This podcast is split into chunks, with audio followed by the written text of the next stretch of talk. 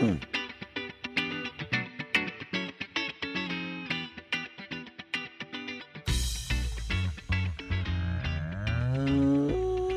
welcome to the Moos Room, everybody. The OG3 are together, and it feels good.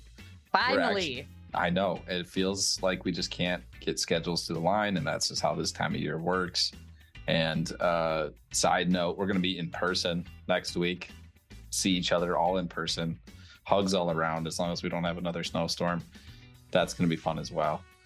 Uh, today is mailbag episode. We have more questions. episode. Yes, more questions coming in. And as is tradition, I think we start with Emily. Is that is that we're just going to do that every time now? I think. Um, I, sure. You know, Yeah, Emily likes. to I, be I am number one, so we might as well just do me first, I guess. Probably the most important one here, so I guess she's. We got to start with her. Yeah. Guys are We'll- just We'll music to my ears today. I love it. Okay, here we go. So again, this is going to stay anonymous by request, um, just because it's a little delicate situation. I'm not even going to tell you where in the state we are. Okay, so this person emails and says that we have two employees on our farm that just don't get along. They don't have to work together often, but when they do, it goes very poorly. And it seems to affect other employees. And it even affects when people feel like they can take vacations because they're scared to leave a fellow employee having to work with these two people together. Any advice? Oof, that one, it's a doozy. It's a doozy for sure. You know, and and I can see where this is getting to be more and more complex, especially now that it's impacting other employees as well. And, you know, that can be a really sticky situation to be in. And I am going to say, first and foremost, I am by no means a, a conflict resolution expert but you know i i certainly have some ideas about this and and i may be giving some advice that that this farmer has already tried uh, but my guess is there's maybe some other people listening that have had some similar situations and you know i think if if this is something you are able to do and if the employees agree to it you know have some conversations with them separately. Try try to get if you can to the heart of what the problem really is right? And also just learning a little more and diving a little deeper into you know what's important to these employees. My my guess and i don't know for sure right the conflict might be coming from you know them just having different goals or you know have placing different priority on different things and so it might be helpful again to sit down with them one at a time and and just learn a little more about, you know, what their goals are, how they view how they fit into the farm.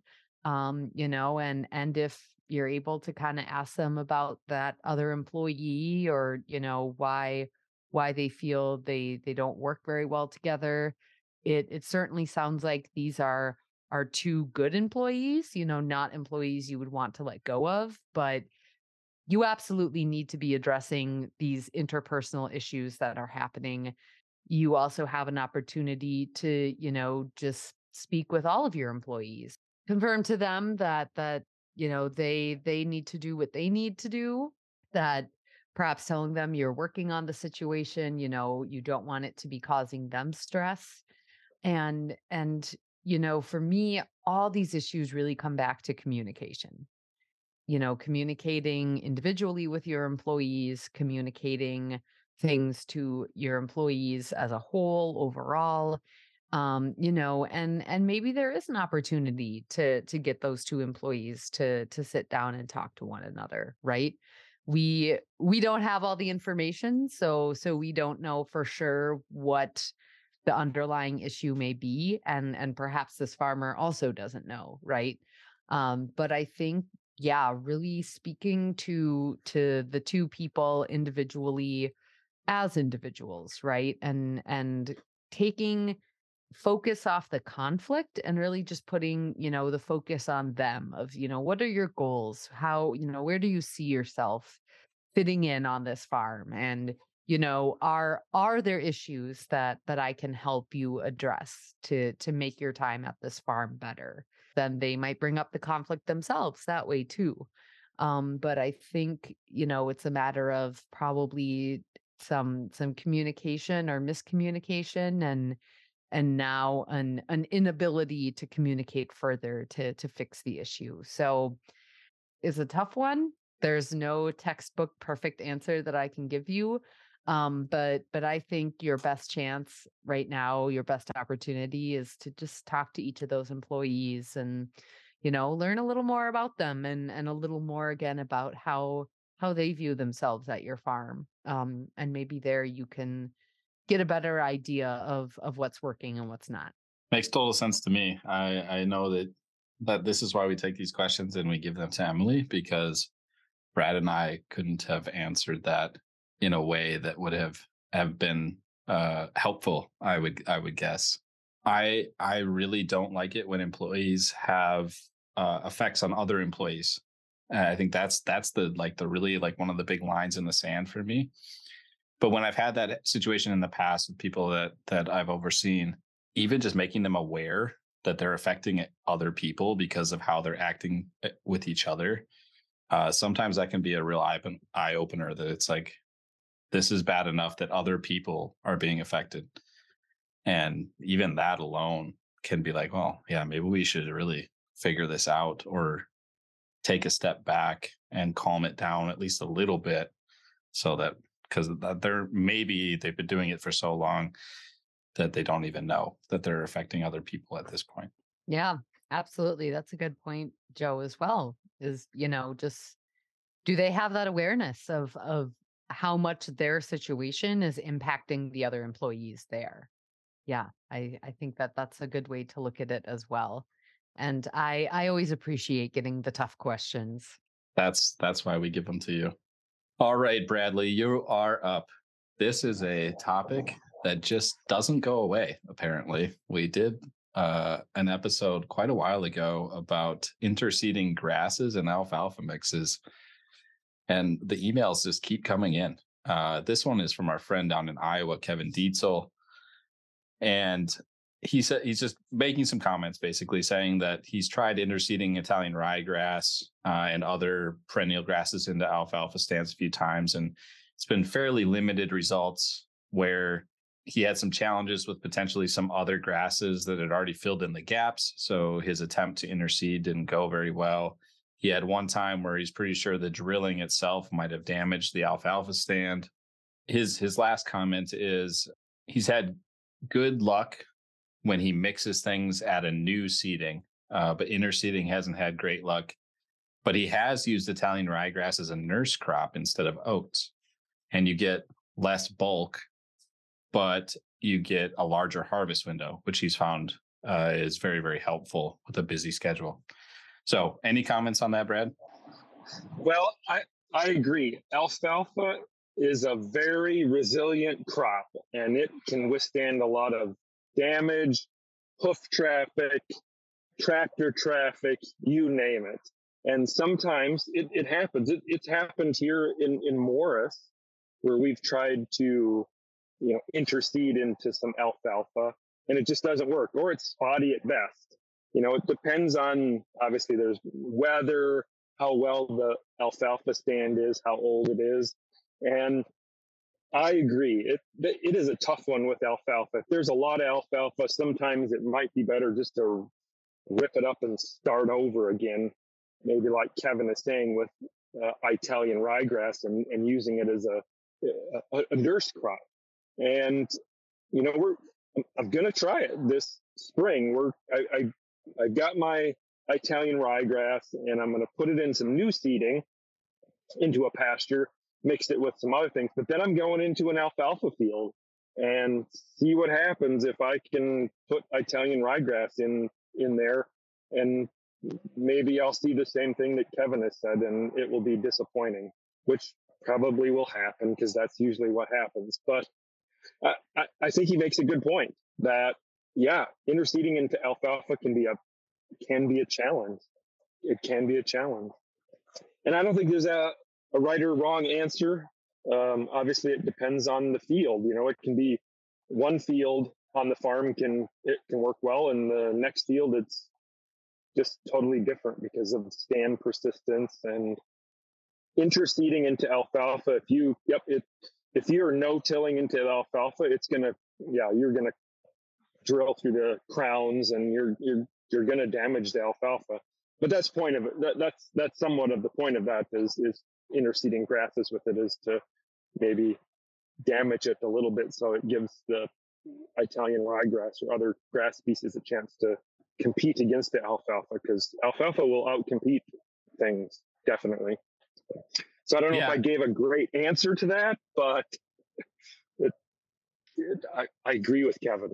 I agree. Yeah, it's uh th- this topic continues to happen, and I, I really all that it comes back to is Bradley just needs to try a bunch of things and see what works uh, for him, and then we can have some more information. Because we had another email come in uh, from our friend Joe Lawrence out in New York, who's been on the show before, and his comments he had a, blo- a bunch of them, but the ones that I'll pull out were that uh, where he sees it in New York is that a lot of farmers plant mixes because the alfalfa doesn't persist in some of the poor drained areas and that's where the grass can can make it and so he said that that works well but he did note that that is on bigger farms where they have bunkers and there's less issues with variability uh, when they're chopping that but he did say that the other issue that they've encountered a lot when they they have these interseeded or mixed fields is that there is a huge difference in uh, the variability between cuttings. So each cutting is highly variable. So some some more comments, and I, I feel like we're just going to have to do another full episode on this to really figure out what's going on before Brad does research, and then after Brad tries some things out too. Well, I got a whole bunch of seed that showed up to Morris this week: Italian ryegrass, orchard grass, fescue, clovers, alfalfa, you name it, we're going to try some of this stuff for some of my grazing projects this summer. You know, last fall, I took a pasture and sort of let the cows just feed on it uh, so I can reseed it. It was kind of a pasture that was dwindling in pasture production. It was growing more thistles than it should, and it needed some help. So we're going into that one with Italian rye and some legumes to see if we can uh, sort of reestablish uh, some of the grasses and legumes there. So I guess stay tuned. We'll find out once the snow melts here. We'll be planting it, and hopefully by early spring or June, we'll have figured out whether it worked or not. At least when things start growing. Perfect. All right, the last one is for me, and this uh, this is quite the chain of questions. And I don't think we have time to get into the the whole thing today because it's kind of a can of worms. And the question was about mycoplasma and cattle and feedlot cattle. Where does it come from? Does it transfer from animal to animal? How do we treat it? How do we prevent it? All of those things. And that's a big topic and one where we'll probably have to take a week to uh, look at research and all the the data that's out there to to have a great picture on what's going on. But in general, when we're talking about mycoplasma in cattle, it's uh, a highly debated topic in the veterinary community about where it comes from, how it causes illness in cattle, and what are the triggers and all these things. And in general, there's there's two different sides to the argument. In my opinion, most of the data points to stress or some sort of other insult allowing uh, mycoplasma to take over. So by itself, mycoplasma doesn't, in my opinion, cause disease without something else happening. Now, there's a whole host of other things that can happen that allows mycoplasma to take over. And it can be as simple as uh, not having enough pen space or not having enough bunk space or having not enough bunk space and then having 20 inches of snow come down. Uh, weather changes, feed changes, uh, a viral insult first, uh, poor ventilation. There's the list goes on and on and on mycoplasma is unique and usually what we see is both a combination of pneumonias and then joint issues as well so the the mycoplasma travels to the joint you get lame cattle Usually it's uh, several different joints in the same animal. They get incredibly lame. Those joints get incre- incredibly big. And then when you open these cattle up, their lungs are consolidated with basically micro abscesses all over the lungs. It looks like the lungs have just a, they're covered in pimples, basically, is what it looks like. It's really pretty gross. Without getting too deep into this subject, and we'll we'll take time on a later episode to do that. Mycoplasma is a combination of stress and avoiding the insults that would allow mycoplasma to set up shop. So that's that's the goal is to reduce stress in every way and avoid these other things that allow mycoplasma to set up. That's how you prevent mycoplasma. One of the things that's unfortunate about it is that one of the things that can set up mycoplasma to to happen, to take over, to to cause issues is previous lung injury. So treatments that happened potentially before you acquired these cattle or diseases that happened before you acquired these cattle. That that's something like in, it's almost impossible to know about, right? If you're getting cattle at 800 pounds and 10% of them had a pretty serious pneumonia event when they were 500 pounds, they might look totally normal and completely healthy. And unless you have treatment records for that group, you're going to have no idea that that that those cattle are potentially at risk for a mycoplasma issue. So it's a hmm. really complicated subject. It takes a lot to run down. I see it as more of a systems issue where we have to be on site at that feedlot to really go over everything to figure it out. So that's kind of kind of where I'm at. I'm not going to talk about vaccines today. That's a whole nother debate. And then treatment, also not going to talk about today because we get a little extra label with some of the stuff we do. And I don't I don't want to do that on the podcast. And that's something you need to talk to your, your veterinarian about. Brad unmuted for a second. I don't know if he has a comment on that piece. Yeah, it seems like mycoplasma is always one of those nebulous things that we don't really know where it came from and it can just pop up immediately and there's not one specific treatment or thing that we can do and it seems like we need to almost have like a full episode of on mycoplasma once and just talk about it because it's it's one that, that comes up every now and again on on dairies and it's like well i don't I don't know where it came from or we don't know what happened. And, but yeah, a lot of the things that you were pointing out sort of lead us back to, well, that's okay. That stress event or something is what maybe caused it. And when we're talking about respiratory mycoplasma, uh, we haven't even scratched the surface yet on the other issues, especially when we get to mastitis, because that's a whole nother nightmare to figure out on a dairy with mycoplasma mastitis. So yeah, that might we might have two episodes brewing here, t- just talking about mycoplasma, maybe three if we get into the vaccine discussion. There's a lot going on there, so uh, hopefully we gave you a taste on my thoughts on that. Um, most of it is is source and reducing stress. That's how you prevent mycoplasma, which I know is a very vague thing to say, but uh, that that's what it is. It's a complicated issue. All right last thoughts from my teammates here. Here's the last point. I was in Kansas City last week. If you're ever in Kansas City, you got to go find the Hereford Bowl in downtown Kansas City that the American Hereford Association donated. And you can see it. It towers over the city. So there's my plug for Hereford today. If you get a chance in Kansas City, go check out the Hereford Bowl. That's a great uh, closing thought, Bradley. Thanks for that. All right, Herefords and jerseys are the best. We will move on from there. Emily, please wrap us up. Mm, yes. Well, if you have any questions, comments, or scathing rebuttals about today's episode, or if you have a question you would like us to address on a future mailbag episode of the Moos Room, you can email those to the Moos Room at umn.edu. That's T H E M O O S R O O M at umn.edu. You can also call and leave us a voicemail at 612 624 3610. You can find us on Twitter at UMN Moosroom, and you can find us on the web at extension.umn.edu. Bye. Bye. Bye. Holsteins for life. Mm, that'll get cut. Rude.